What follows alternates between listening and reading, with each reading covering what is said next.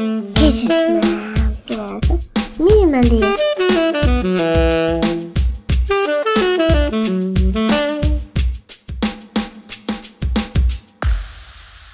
Welkom bij Gadgetman versus Minimalist. Vandaag ben ik weer in de lucht met een nieuwe column. Deze keer was een opmerking van iemand over homeopathie, de spreekwoordelijke druppel die bij mij de emmer homeopathisch geschud water compleet deed overlopen. Ik ben er helemaal klaar mee. Ik ben er zo klaar mee dat ik de moeite heb genomen om een column in elkaar te zetten met de titel One Cure to Heal Them All. Kraanwater. Daar gaan we.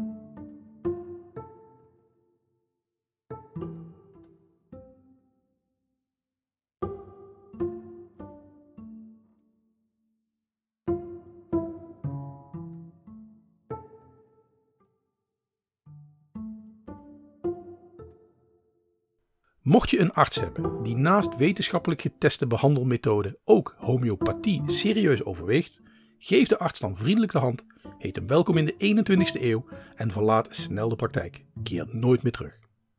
Ook de homeopaten, waarvan beweerd wordt dat ze ook afgestudeerd zijn als regulier arts, moeten met argwaan bekeken worden.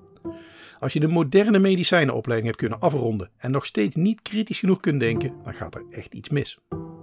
Als je niet inziet dat de principes en uitgangspunten van homeopathie zo haak staan op die van de moderne wetenschap dat één van de twee onjuist moet zijn, dan weet ik niet welk kritisch denkvermogen je gaat inzetten voor een serieus medische diagnose en een behandelplan.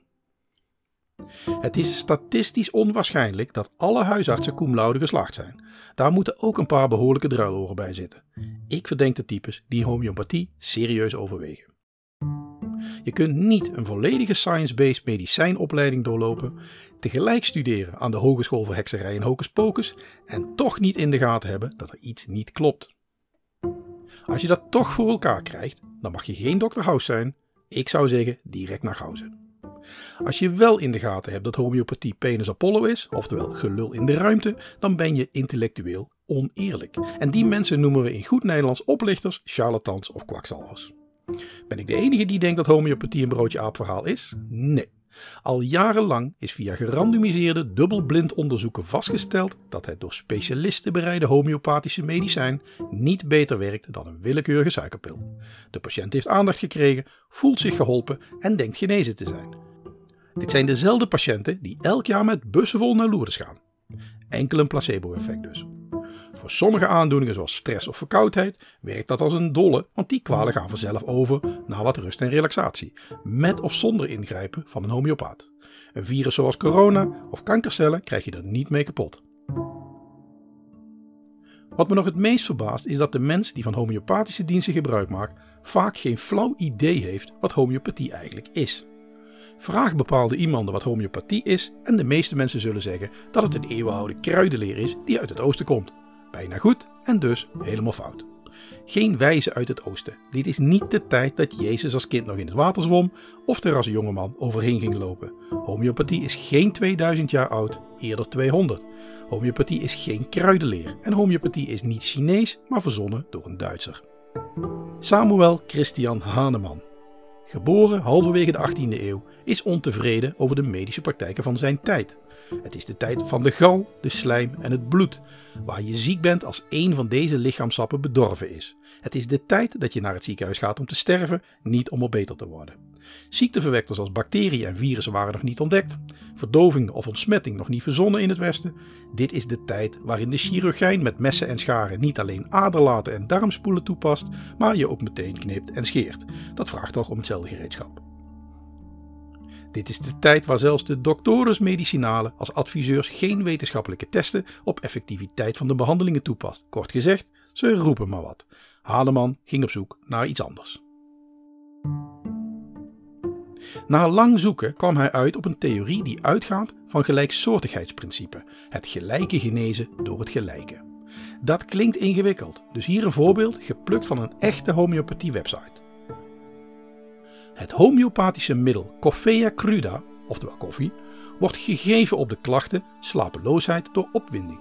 Zou je namelijk het middel Coffea aan gezonde mensen geven, dan zal het slapeloosheid veroorzaken. Dit gebeurt immers ook als je te veel koffie drinkt.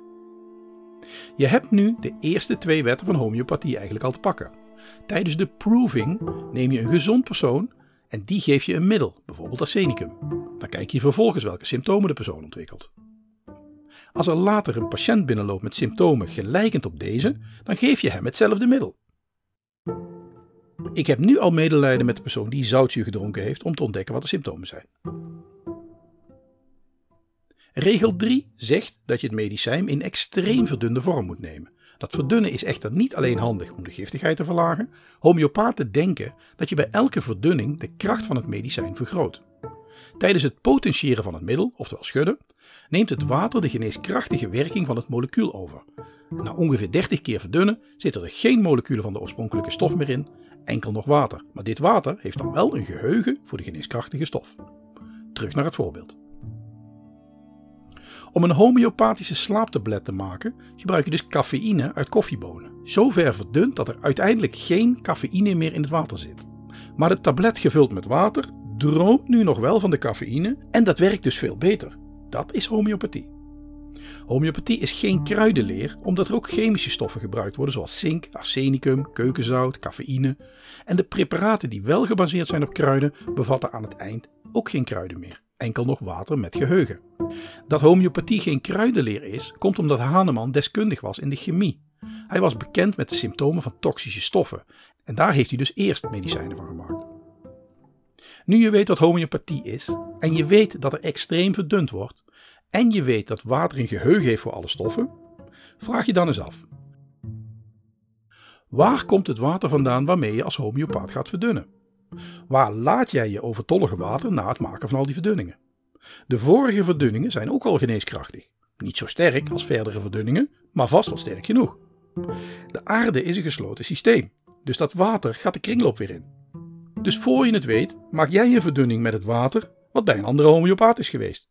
Al die verdunningen hebben al geneeskrachtige werking. Dus jij maakt niet alleen je eigen medicijn sterker, je maakt ook het medicijn van je collega sterker. Verdunnen is verdunnen. Daarover verschillen homeopaten en wetenschappers niet van mening. Dus het is waarschijnlijk dat in 200 jaar al het water van de aarde door homeopaten omgezet is in medicijnen.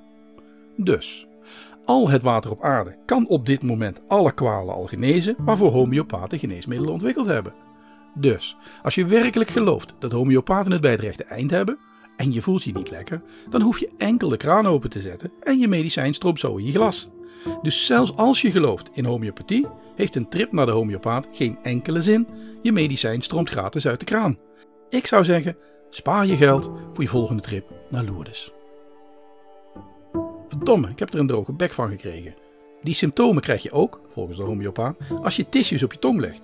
Dus ik drink even een slokje water met extreem verdunde stukjes toiletpapier. Proost op je gezondheid.